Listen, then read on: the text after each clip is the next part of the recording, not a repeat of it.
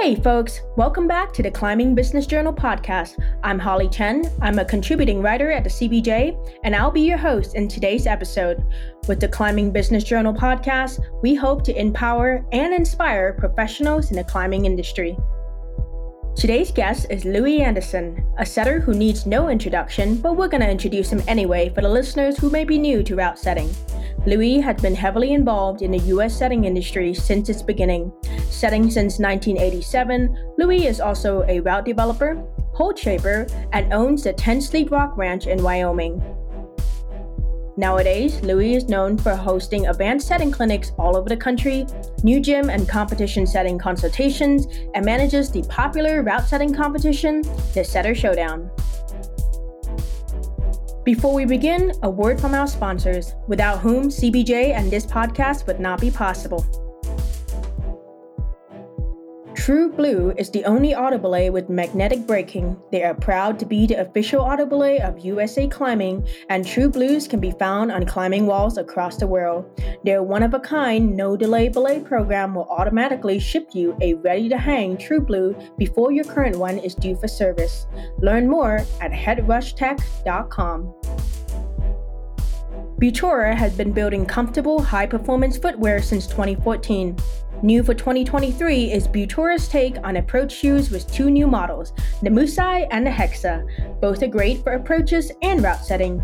They will be available soon at butorausa.com. The first thing I want to touch on in this episode today is in your decades of working in the route setting industry, what are some of the biggest evolutionary changes you witnessed the industry go through, for better or worse? And primarily the setting industry, I assume, right?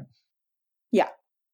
I think primarily there's, first of all, there's a lot more setters. It's actually a something that people are recognized as doing. When I first started doing it, it was just kind of how we got a free membership. You know, there was no real tradecraft necessarily. And then I think the second thing was the gyms are just much larger now. Popularity of climbing has increased.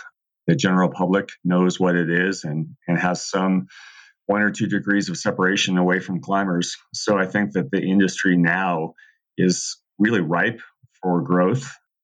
A lot more of what we're doing is recognized and starting to be supported. I think that we have a long ways to go yet down that road, but it's just a lot more mainstream now in the climbing world.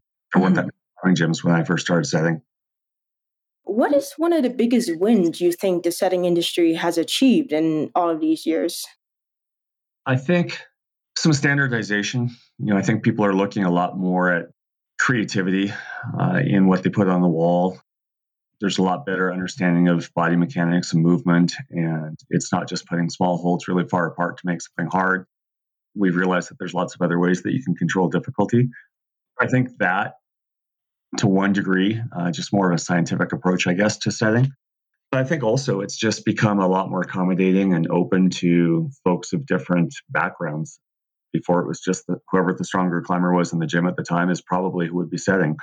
And primarily, those setters would set for themselves and maybe their core group of friends. And there wasn't really a huge effort to make it accommodating for people that didn't fit their box.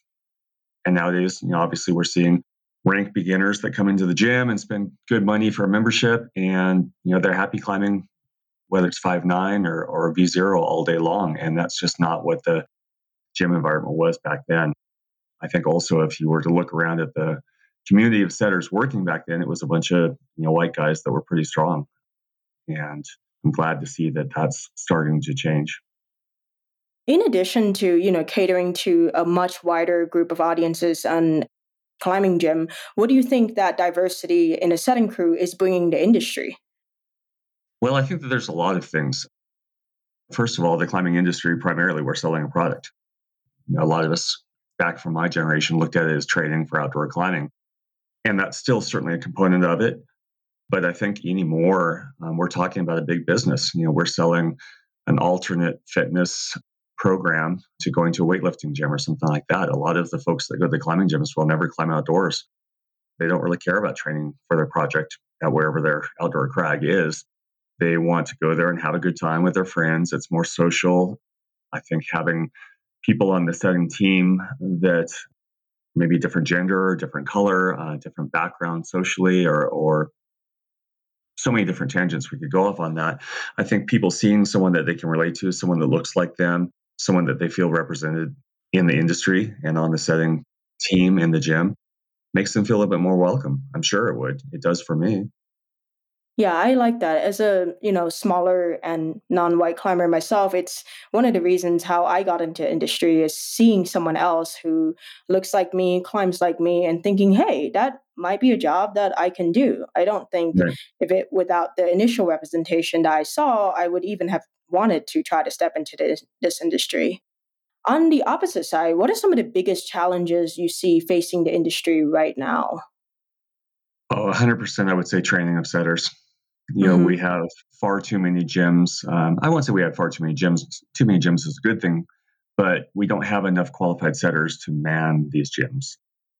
The gyms are opening at a much faster rate than our trained setters are there. And we just don't have that many people that can run setting programs. You know, the gyms are getting larger, which means larger teams. Some of the more talented and, and skilled setters are cherry picking jobs and bouncing back and forth from one location to mm-hmm. another, which kind of leaves a void to where a lot of these newer gyms just don't have qualified setters. I know that you said you wanted to talk on education. We're going to come back on that topic later yeah. because I'm super interested and I know our mm-hmm. listeners are interested too. But on the evolution side of route setting, what are some of the trends that you've seen come and go, or maybe something that seemed ridiculous at the time has now become a staple of the industry? Well, movement styles for sure. In the old days, you know, like I alluded to earlier, if you're going to set something difficult, it was generally very small holds, either really bad slopers or very small crimpers.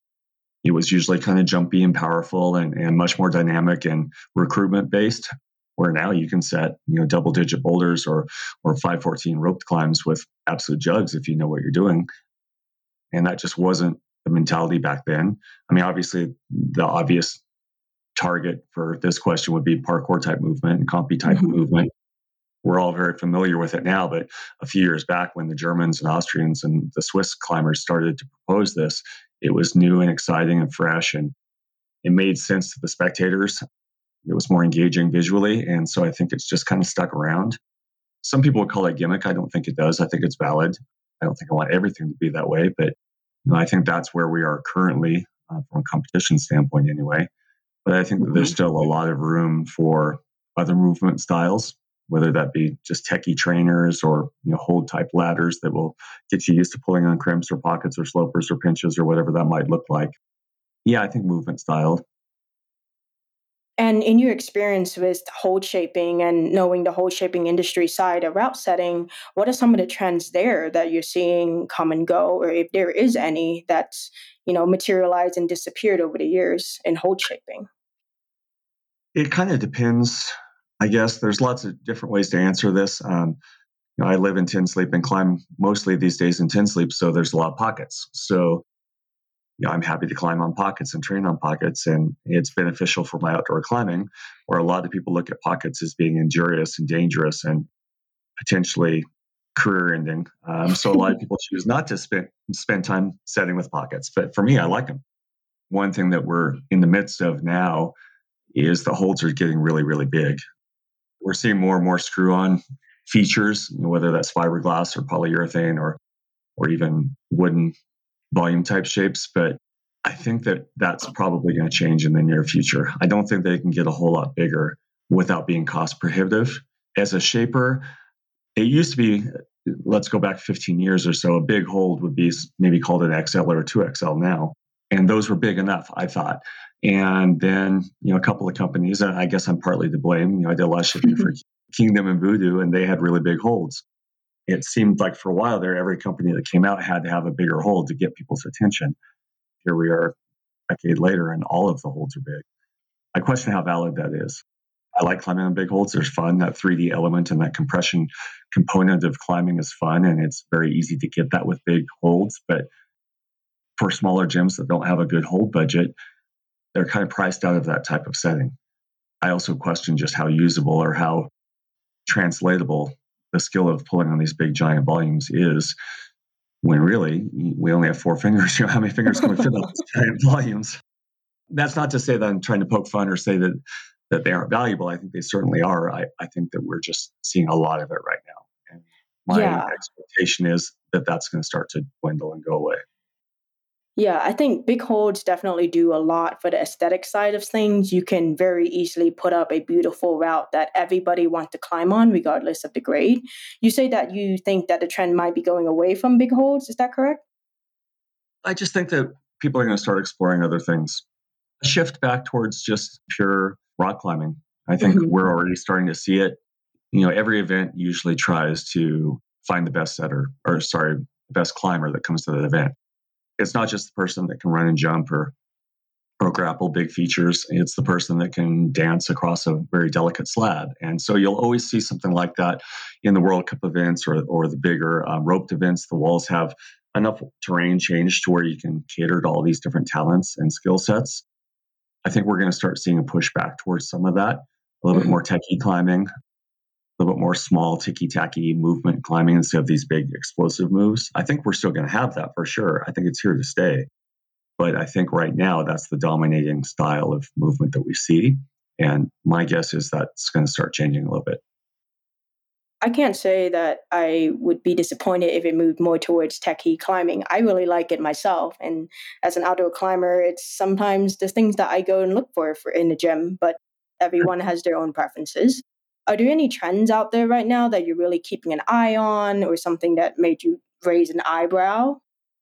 Yeah, a couple things. I mean, probably nothing I'm prepared to talk about just yet, but there's a few things I've seen very, very recently in the last couple of weeks. I'm just curious to see how long they last. I guess the easiest way is I, I, I try and be a pretty diplomatic person ask me a month from now and I'll gladly tell you whether I was right or wrong. And if I was wrong, I'll openly admit it. But there's a few things coming to the market right now that I'm just not sure how well they're going to be received. I'm definitely we'll seeing trends. I don't know what's a good way to put it. Maybe look prettier on Instagram than in hmm. real life. I know with the side of setting that's very heavily focused on aesthetics, a part of it is to showcase that climb or the movement to a wider range of audiences that might not be there to see it in person. So I think I hope that trends are here to try to evolve setting to go towards a direction that is new and interesting. And I really hope that people continue to push that barrier. But there's definitely things that make me raise an eyebrow. Before we get away from that, I, I think one thing that I didn't really touch on it a whole lot when you asked before, but you were talking about the value of having different setters on the team, you know, mm-hmm. whether that be gender or, or size or whatever that might be. I'm a really big proponent of diversity in what a gym has up on the wall at any given time, whether that's in a boulder or a, circuit or rope climbing area. But I think what we're talking about now, you know, the big holds, the different styles and, and flavors of the month, if you will, mm-hmm. they can kind of get overplayed a little bit. And I think you lose some of that diversity. And mm-hmm. having that diverse team whether that be body size or someone that's really good at techie balancey climbing, someone else that's maybe really good at just grabbing and pulling really hard, someone else that's really good at that parkour jumpy style. I think a very well-rounded team has all of that. And historically, a lot of people will say, "Oh, well, get a female setter. You're going to have someone in that's really good at techie climbing." And I think that that's kind of a, a cop out. You know, I know a lot of guys that can't aren't very powerful at all, but they can balance their way up a slab. And I know plenty of super powerful women. So I think it's a cop out to pigeonhole people like that. But I do think that there's a huge amount of value in having people of different sizes, people of different genders, people of different outdoor experience, or you know someone that brings a different mindset to the setting approach. Uh, especially you see in the forerunning process all the time, people throw out random ideas, and the more diverse those ideas are, the better you're to better chance you'll have of hitting the target of what you're trying to set. Mm-hmm. I agree with that. I think hiring someone who doesn't who isn't widely represented in the industry i think can become a check. Just to tick a box hey we have this setter who doesn't look like everyone else in the industry but they mm-hmm. often forget to actually include that voice into the setting team.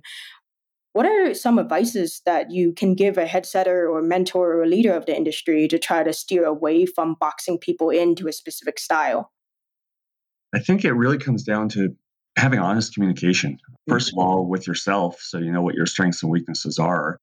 But if I was running a, a setting team, which I don't anymore, I've, I've been a head setter many times in the past, but I'm not currently affiliated with a gym. But I would certainly, if I was in that position nowadays, I'd be talking to my team all the time, mm-hmm. having debriefings during the forerunning process, taking a look and see who's doing what, who's struggling at certain types of climbing, who's really dominating at, at that one thing. Maybe it's time to give them a different assignment, force them out of their comfort zone, or force them to mentor someone that's struggling in the area that they are very, very proficient at.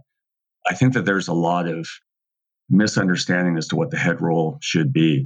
It's a management position. You're managing a team. And sometimes the person who's the head setter shouldn't necessarily be the best setter on, on the team. They, in my mind, should be the best people person on the team. They're the one that mm-hmm. understands how to talk to people. They're the one that understands how to give criticism to where someone will take it, listen, and not shut down and think they're feeling feeling attacked to go back to what you just said, I, I think there's a lot of performative action out there right now. I think a lot of people are just saying, oh, I need to get whatever it is. I need to get a person of color on my squad, or I need to get a female setter, or the gym down the street just made a post. They've got three setters that are female and four setters that are men. We have to have four females so that we can beat them. Or, and I think that that's kind of not the way it should be. You know, you're doing it for the wrong reasons. I think that everyone needs to take a step back and and see the value that that person has outside of their gender, outside of their color, outside of whatever other box you want to put them in. If they're a good setter and they bring something to the team that isn't already on the team, then they're they're valid. Yeah, that's really well said. I like that. Thank you. I also want to talk about the professionalization of the industry. People would say that, oh, obviously, route setters will benefit from a more standardized industry with rules and things that can make the job safer, make the job more sustainable. Other than route setters, who do you think will benefit from the professionalization of this the setting industry? First and foremost, the industry. I mean, by making something safer, obviously you have less worker comp claims, you have you know less uh, time off if someone gets injured. I mean, there's all these types of things. If if someone gets hurt, it just puts that much more work on their on their peers and the other people on the team.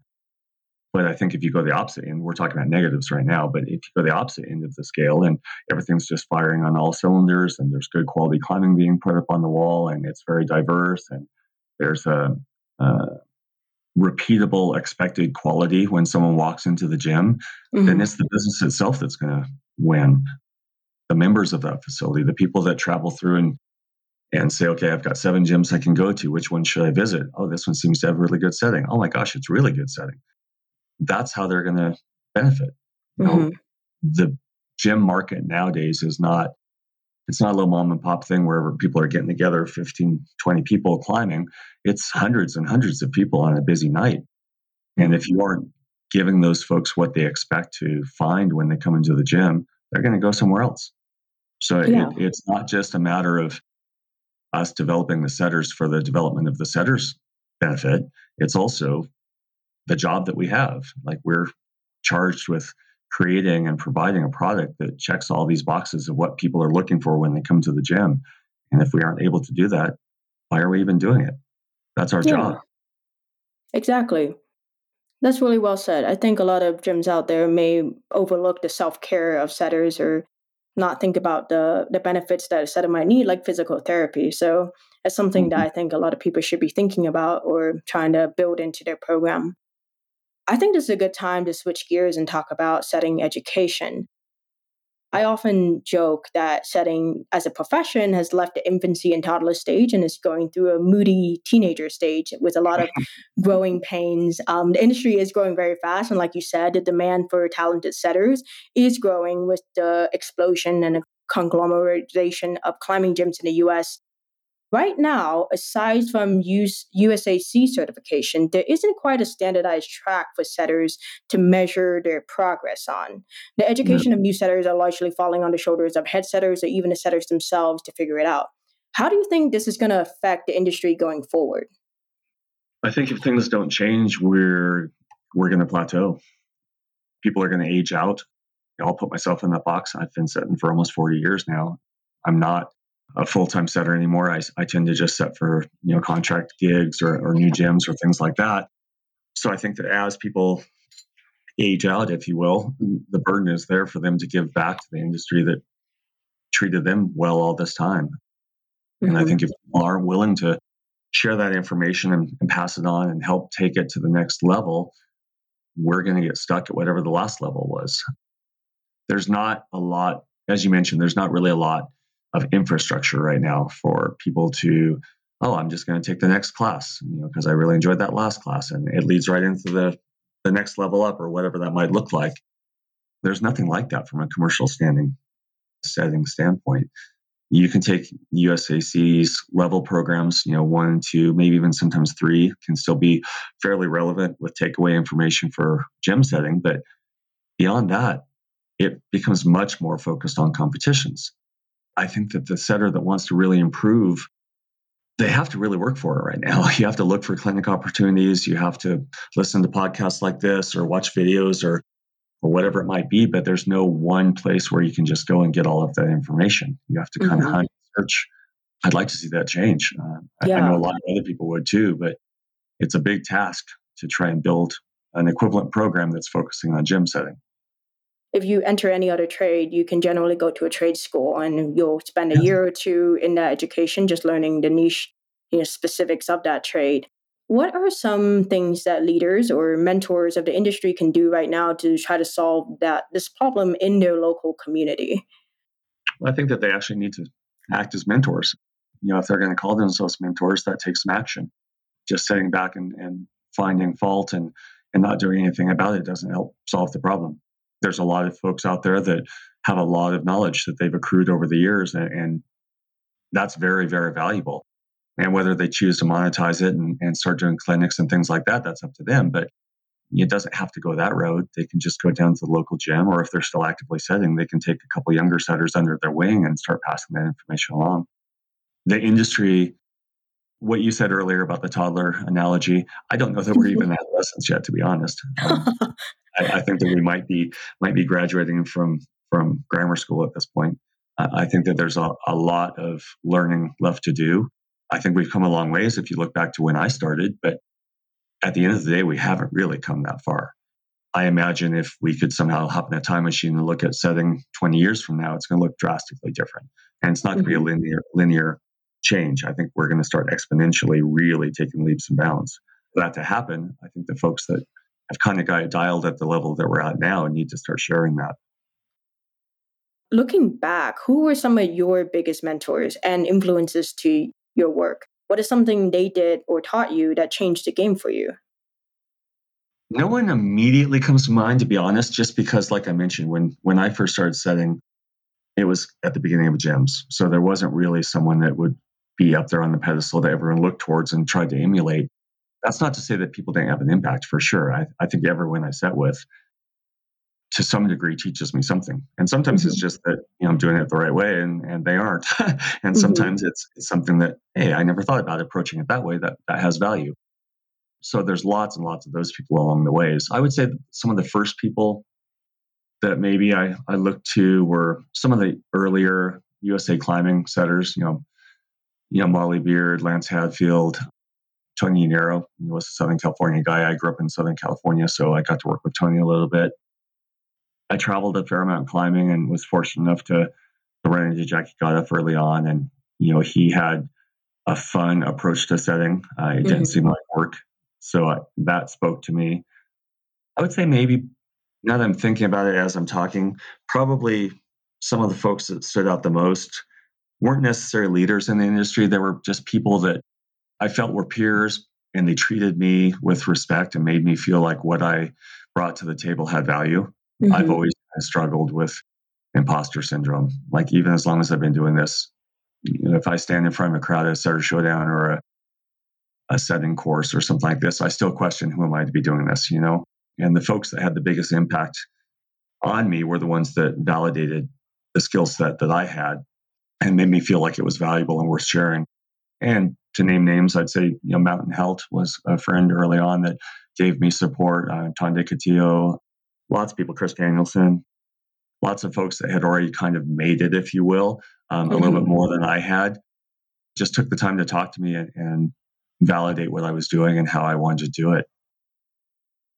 I like that take on things. I think the imposter syndrome you talked about, a lot of people feel that in the setting world and whether you be an experienced setter or a beginner setter, sometimes all it takes is just sit down with your peers and talk about it. It doesn't have to be a mentor situation. It could just be right. a good conversation between coworkers, colleagues, and friends that can help take someone to a different level. And you might not even know that you're doing it at the time. It's just yeah. being human and being vulnerable and talking about this odd but wonderful job that we all do.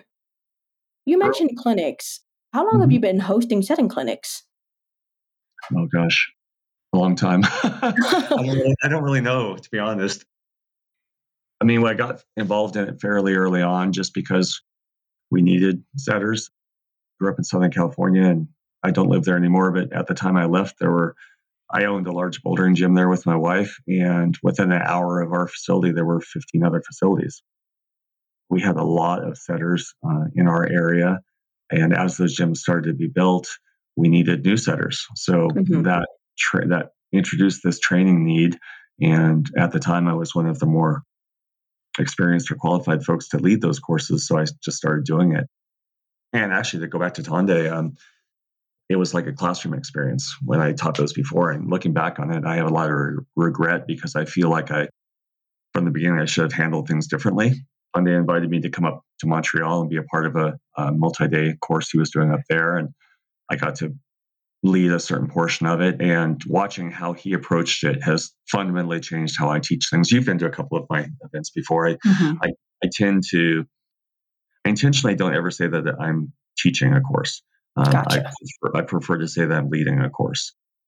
I've got bullet points or, or topics that I want to make sure that we discuss but there's a lot of groups discussion. I'm up there more as a facilitator, is the way I look at it. I'm mm-hmm. making sure that we hit all the key points that I want to I want to touch on, but I'm really largely standing back and just letting the conversation go where it needs to go. Mm-hmm. If everyone in the group feels like they've already got a topic dialed, there's no sense spending another half an hour on it. Let's move on. Or if someone's really struggling with a topic, well, then I might pair them on an exercise with someone that seems to be getting it and you know, it goes back to that head setter mentality that I was talking about earlier. I think you're just massaging the group and and trying to put people where they can be the most effective and beneficial. I really like that approach, and it, whether it be in a setting clinic or your everyday workday and setting, it's just to kind of look at what people need and whether that be the members or the setters and dialing the day to fit that need in the many years that you've been hosting the setting clinics, do you see a big demographic change from the attendees when you first started versus now? Yes. What definitely. are some of the biggest changes? I think just diversity in the people that are showing up. It used to be, it was just this, like I would, you know, strong cis white males, you know, it's mm-hmm. just, you know, the people that kind of ruled the industry for a long time back then to some degree, because those folks are the ones that are more experienced now, they still kind of are at the reins in lots of ways. And over the last, I'd say five to 10 years, especially, almost annually, I'm seeing more and more um, minority groups or, or more and more female setters. I would say the first 10 or 12 setter showdowns that we did, for instance, there mm-hmm. weren't any female setters at all. I hope it wasn't because I had created an environment that they didn't feel welcome. I just think the industry had created an environment where they didn't feel welcome. Mm-hmm. And I think that the industry has taken steps and there's been missteps along the way, but I think for the most part, the industry has taken solid steps to try and make things more open and inclusive. And I have certainly seen that as far as who's signing up for events. Yeah, I'm really liking the increased trend of more diversity in commercial gyms, especially. And I'm hoping that that is going to spill over into the competition scene, especially in the highest levels of setting. I want to see more different faces and more different voices. It's going to take yeah. a little bit of time for people to work up through the ranks. You know, so much of that, and this is a whole other topic, but in a nutshell, you know, there's not that many opportunities to set high end competition events versus mm-hmm. how many people there are out there qualified to do it. And then there's also this mentality, which I can't necessarily say it's even wrong, but I think there's also this mentality that if you're the chief of a, a big event and there's a lot riding on this event, maybe it's a World Cup or a national or something like this or a high level qualifier, you kind of want to make sure that your team is someone that you know that they can deliver. They're mm-hmm. kind of known they're a known commodity in the industry. And mm-hmm. it takes a while for people to get onto that list. you know, it's still very much, and this has a negative connotation, but I'm going to say it anyway. It's still very much a, a who do you know situation. Mm-hmm. And, and, it doesn't go back to nepotism or favoritism. It's like I said, you you've got a job to do and you want to put together the team that you know can deliver. And I think, unfortunately, the people that are qualified in these different affinity groups or gender groups or, or racial groups that could certainly deliver a solid event, they just aren't getting those opportunities yet as often as they ought to. And I think the more mid-level events, um, divisionals, regionals, things like that, that that these particular setters do, they're going to get more on people's radar. I think, unfortunately, the onus is kind of on those setters to to push their own agenda and make themselves more visible and say, "Hey, here I am, and look what I just did. I can play with the best of you. You know, give mm-hmm. me a mm-hmm. chance." And then hopefully they get that chance, and then that will open up the doors for someone else. But we're starting to see more and more in the World Cups, especially. I've seen female chiefs recently, the last several years. I've certainly seen a lot more female setters on teams for large events. I think that that trend is starting to gain traction, which is great to see, but I don't think it's going to happen overnight. I agree with that. My personal advice on the visibility side of things is that if no one's opening the door for you, just kick it down. Yeah, exactly. I mean, yeah. if you're qualified, I don't care who you are, whether you're you know a woman of color or a, queer setter or pick your group and it applies. If you aren't getting an opportunity that you feel you want to pursue and you feel you're qualified for, to some degree, you have to be your own best advocate and you have to make that opportunity.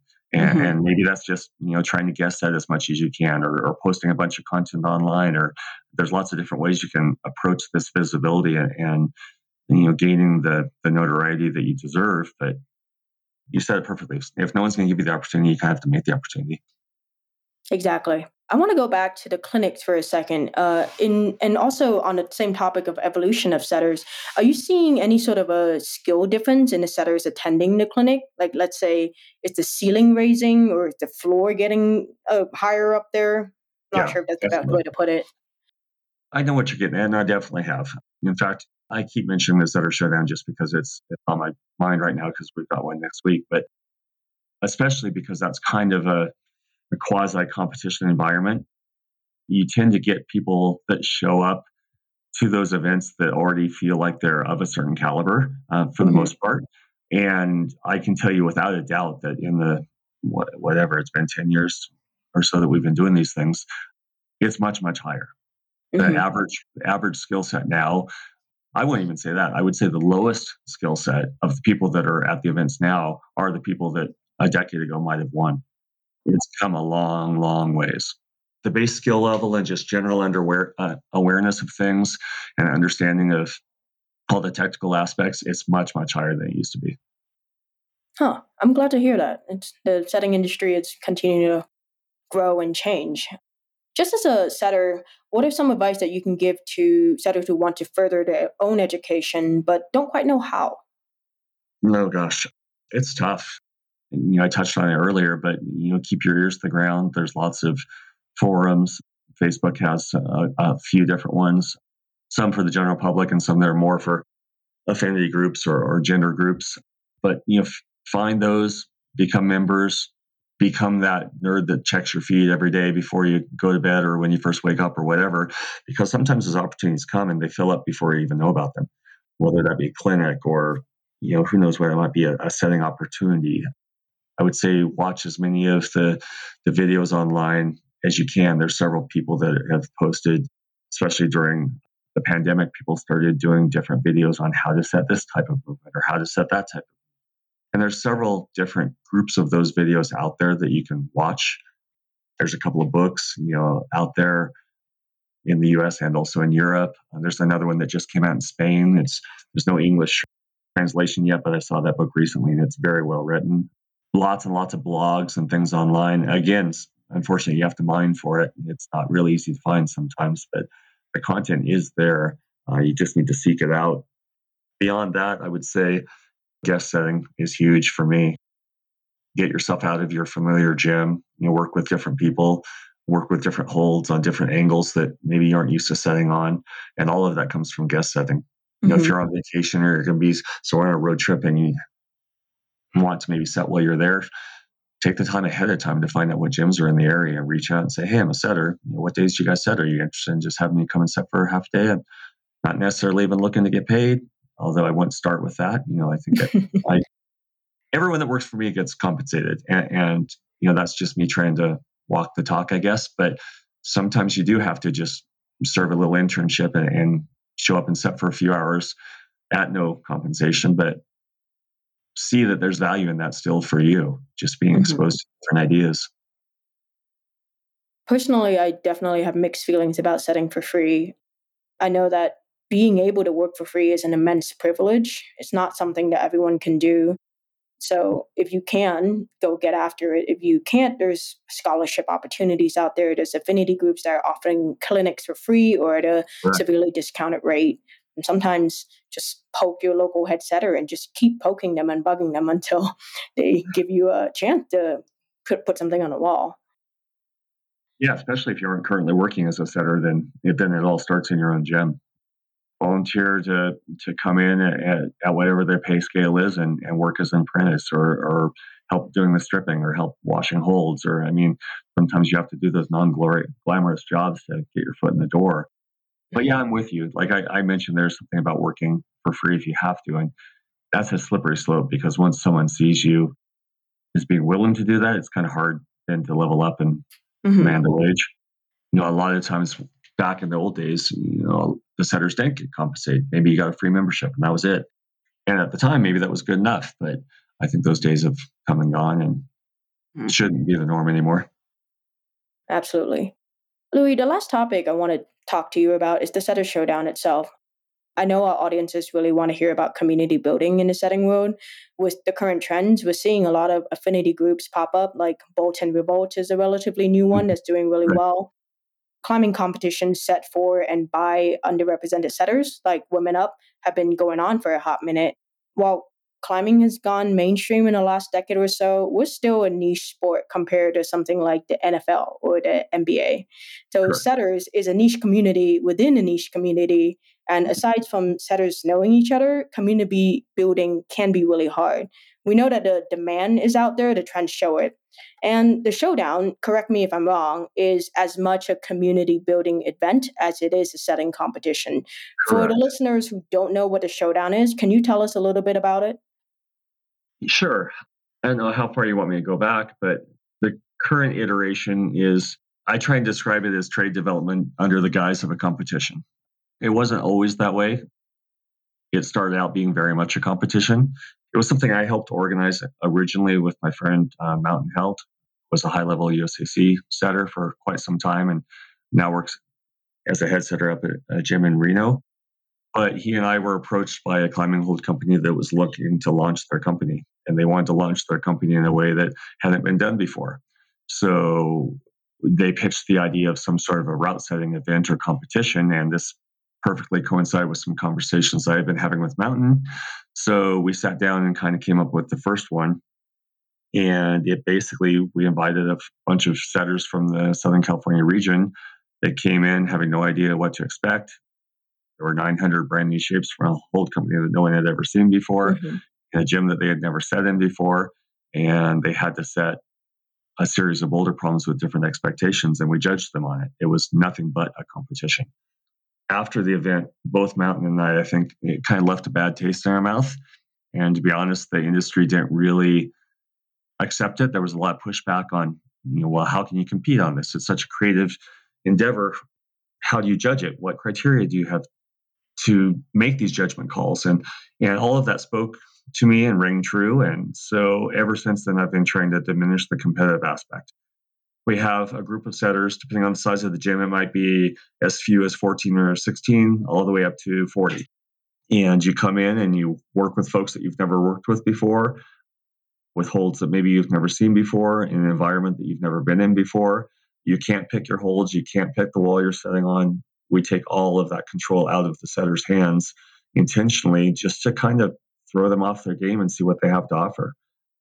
We still judge, there's still prizes. That's kind of what makes it work for the sponsors and for the setting or for the community that might be watching it. But inside the event, there's a lot more conversations going on. Exchange of information. Oh, how do you do this back at your gym? Oh, well, I'm from Canada and this is how we do it in Canada. Oh, that's great. I'm from England and this is how we do it in England. And just a lot of personal interactions that you won't get otherwise. And I think nowadays that's that's more where the value is is mm-hmm. just trade trade development, networking, either validation of what you're doing currently or exposure to something that might be a better way to approach things. You tell me. You've been to. What was your takeaway? Oh, I definitely hated one of the holds you, that you gave me. I was like, I hate these holds. I don't quite know how to use them, and I actually broke my arms on this exact set of holds. So. Oh no! well, a broken arm, I'll take that as a win. it definitely put me into a place that I don't quite know and I had to improvise a lot. So if you hmm. are thinking about attending a showdown in the future or if you are currently signed up for the upcoming one, that's something that you should be expecting. I didn't expect it on my first showdown. Uh, just for some context to the listeners, I've attended two. The first one, I had no idea. I didn't know that it was going to be partner boulders. So it put me into basically a nervous meltdown for a hot minute there but in a good way because it taught me a lot about myself and a lot about the industry and how to approach situations that is not perfect not you know right. the best laid plans don't always work out and you just have to improvise and even on a normal commercial setting basis sometimes you get the bottom of the barrel holds the holds that no one picked you just get them, you don't like them, they don't look good, and you have to throw up a boulder or a route that functions. So Correct. think about that. And that might be a situation that you are in a showdown. And I think that's probably the biggest takeaway that I got from the showdowns. I would definitely attend more in the future if I get the chance to. You touched on how the idea has evolved over the years for the showdown. Uh, what about the community aspect of the showdown? How has that evolved over the years? We've always had a certain component of it. Our plan, or I should say our vision for the event, and we didn't necessarily achieve it for the first several events. We were just kind of kept nudging things towards where we wanted to be. Mm-hmm. And I think now it's you know, it's at a place where I'm I'm kind of happy and more satisfied overall with how things are. I also was on I also was in the position to where I didn't really feel like it was something that could or should be judged I wanted, to be perfectly honest, to take the weight off my own shoulders. You know, myself and whoever else is acting as a technical judge, we're making judgments and we're assigning scores on various different criteria that, you know, varies from judge to judge. But I didn't want all of the weight of the winning being on our shoulders. So mm-hmm. we have not only the technical judges, which is usually either two or three judges, depending on the size of the event. We also have the route setters judge each other, not as stringently, but they have to pick their favorite. So mm-hmm. we have the setters voting. Uh, and then we also, from the very beginning, have had a community component to where the setting is done, the setters go away and have a team dinner just to bond. That way, no one's there watching and seeing what's going on necessarily. The community comes in, they have no idea who set what. They literally are just having a climbing session and finding value in whatever they find value in based on whatever criteria they use. And at the end of the community voting period, they've picked their favorite boulder. And we mm-hmm. don't necessarily even know what that what that is. You know, maybe this is a V7 boulder that really loves slopers, and there was a sloper boulder that was perfectly in his wheelhouse, and it was V7. So that climber might pick the setter just based on that. Someone else might pick a boulder that's just really fun and flowy because that's what they're looking for it kind of goes back to what I mentioned earlier on. If if you took a census poll as people walk into the gym of why they're there and what they're looking to get out of their session, you'd have answers all across the board. So we were trying to give weight to that opinion as well and have the public pick their favorite. I would say that the best events that we've had so far there's a clear winner in all three categories, meaning mm-hmm. that the technical judges gave them the highest scores, the public gave them the highest scores, and the setters themselves in a peer review gave that setter the highest scores. Mm-hmm. that's kind of what I envisioned. It doesn't always happen, but that's what I, I want to see because mm-hmm. then there's a very clear cut winner. For whatever mm-hmm. reason, that's the setter that people found the most value in what they put on the wall. So, as much of the community, you still want the competition element to be there a little bit, just maybe evolve sure. from the original idea. Yeah. A good example would be, you know, earlier on, the first year or two that we were doing the showdowns, and for background information for the, the listeners, this one that we're doing next week is our 20th event. So mm-hmm. it's evolved quite a bit over 20 events, as you can imagine. We had huge prizes. Like the winner just went home with a whole bunch of stuff, and everyone else went home probably wondering what they did wrong. And that's not something that I wanted to reinforce. So, about, I don't know, maybe event four or five, we started offering debriefings. That way, mm-hmm. all of the judges would sit down with the setters one on one, perfect anonymity. No one else is listening. We can be as brutally honest as you want us to be, but we'll give you something that you can take away. Uh, what you did well, what you didn't do as well as as maybe you could have, and here's some some steps that maybe you could take to develop and broaden those skill sets where you're struggling. And mm-hmm. that started being a lot more valuable to the folks mm-hmm. that did not get the prizes. We also have really diminished the prizes. Um, it's not you aren't going home with a whole bunch of stuff. There's a, a silly little vinyl trophy that we that we make up and, and, you might get some credit you know with a couple of the hold company sponsors and that's about it mostly it's just bragging rights and that's more the way i want it to be holding someone up on a pedestal especially if all of the other participants look to that person as being the best setter in the event. I think holding someone on a pedestal does have some value because it helps the folks that aren't quite there yet have something to shoot for. They can go home and be be really reflective on what that particular setter did well and what mm-hmm. maybe they want to try and emulate and make part of their own setting program. So I think the competitive aspect is still good. I just don't want that to be the main focus. I kind of look at it like if you go to an art gallery, there might be a piece that everyone's standing around, but it doesn't make everything else in the art gallery any less valuable just Correct. because people are crowded around one piece. Everything has its value and its artistic expression in its own right. And I, I do think that a Setter Showdown expresses that in a very uh, valuable way having sat through two of the debriefings, the first one I was just I told you just tell me everything, don't bubble wrap it, and you did, and yep. I took away a lot of it. You said that I needed to be more of a risk taker, and I did it, and it helped. So mm-hmm. sometimes it is about sitting down and having a really brutally honest conversation with someone who's a veteran in the field. It's really easy, I think, for setters, especially experienced setters, which I would definitely put in that boat it's very easy to go into the gym and grab the holds that you like um, and go to the wall angle that you're familiar with and comfortable climbing on and in a grade range that's in your wheelhouse and put up just a banger. Every day you can do it.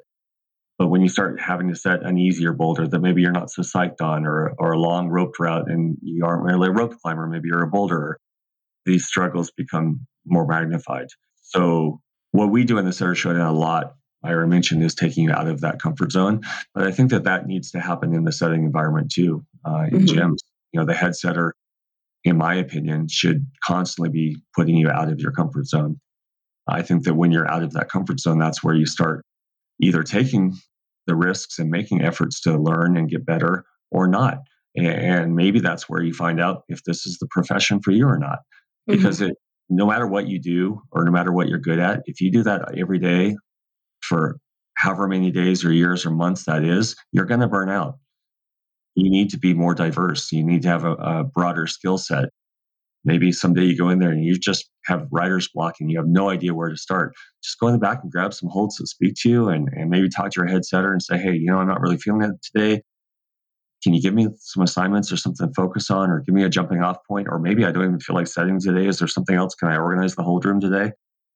just be honest and, and talk to your head setter and, and tell them what you're struggling with. And, and hopefully you've got the right person above you to where they'll listen to that and they'll facilitate a, a good, positive, reinforcing day for you to where the next day you come in you're psyched and you hit the ground running.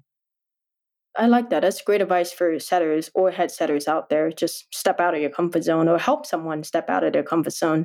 Mm-hmm. I still remember the first time I got an assignment to set a knee bar. And at that point, I'd never set a knee bar, even used it that much in my own climbing.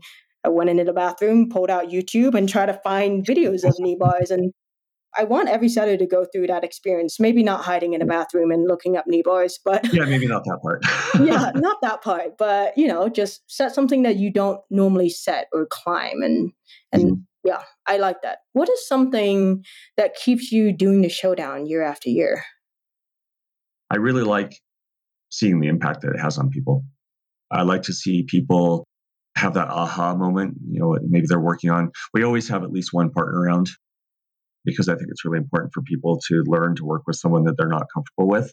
There's always a power struggle. You know, someone's usually steamrolling the other person, someone else is just folding under the pressure. You know, that's the worst example of it. But hopefully, more often than not, people kind of rise to the occasion and find a way that work as equals.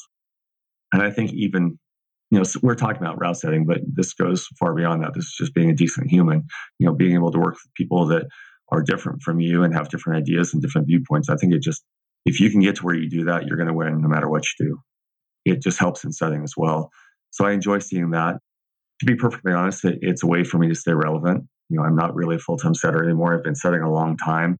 I can still go out there and, and, and do it. You know, I do a, a, lot of consults every year for new gyms or competitions or, or whatever. So I still definitely am out there with my hand on the drill and, and getting things done, and I can do it. But this is a way to help me feel like I'm having an impact feel like I'm so relevant as a route setter. Like I mentioned earlier, I, have kind of aged out in my mind, and I'd be the first to admit that. But it's a way that I can still give back and kind of help direct what the next generation of setters might look like. What I'm leaving behind and, and the legacy that comes behind me is a big part of where I'm at. You know, I'm I'm 56 now, so I'm getting up there for sure as far as route setters go. And I'm starting to think a lot more about those types of things, like what I'm leaving behind. And I think that this is just something that has been well responded to. I think most of the folks that have participated in the events have found, have found value in one way or the other. Mm-hmm. And that's hugely rewarding for me to know that I had a hand in that. I think it's also a way for folks to uh, maybe get re energized. You know, maybe they're kind of getting burned out in their home gym environment and here they get to go out of town or maybe even out of the country sometimes and and meet all these cool new people and, and create this broad network of, of new folks that they can talk to or road trip with or maybe even guest at and, and get in the competition setting environment with that they wouldn't have known otherwise. You're exposed to different ideas. Just all of these types of things have value. And it's just yeah. a cool thing.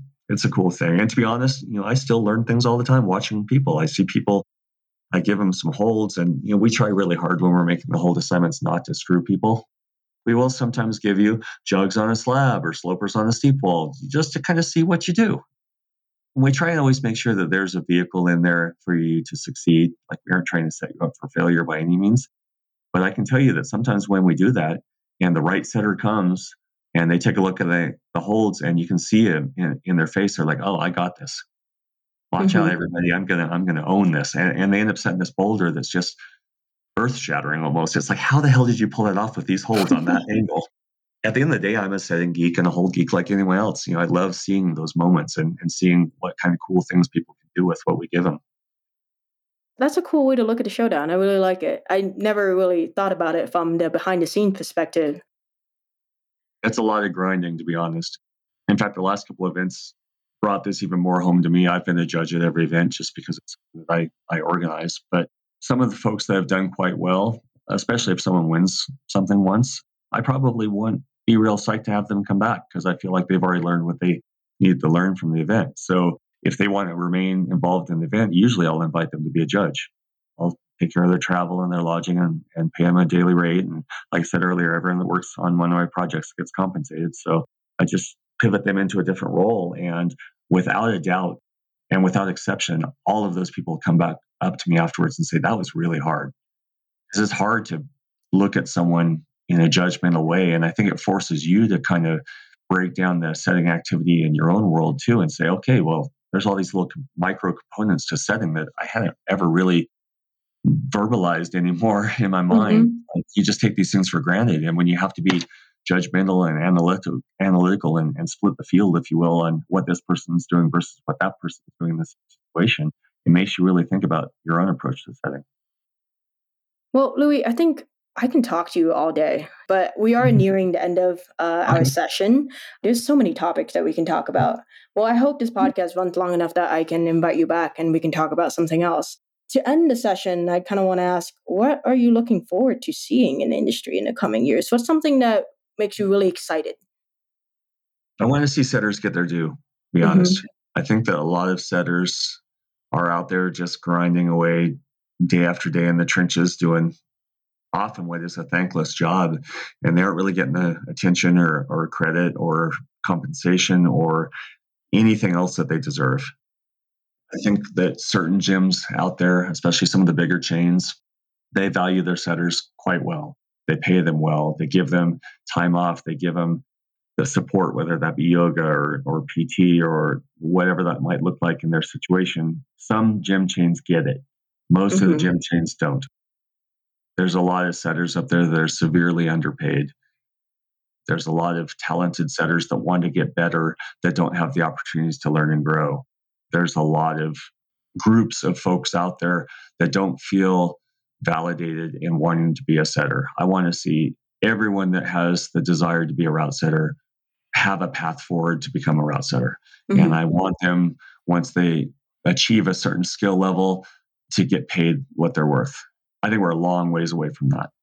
In yeah. the rest of my years, that's what I want to see. I think a lot of other things are going to happen organically. We're going to see whatever the cool new movement tra- trend is. We're going to see some funky new holds that no one ever imagined. All those things are going to happen. They're just going to happen organically. But I think that what I really want to see is progression. Some of the disparities in industry were not intentionally created, maybe, but they need to be intentionally changed. Correct. Oh. Thank you so much for joining me today, Louie. I really enjoyed talking to you, and I hope we can have you back as a guest soon. Yeah, well, All thank right. you for the opportunity. Thanks for listening to today's episode with Louie Anderson. Check us out next time. We'll be back with another episode and another guest soon. If you enjoy what you heard, share this with a friend, tell a coworker, or give us a shout on social media. Thanks again. Until next time.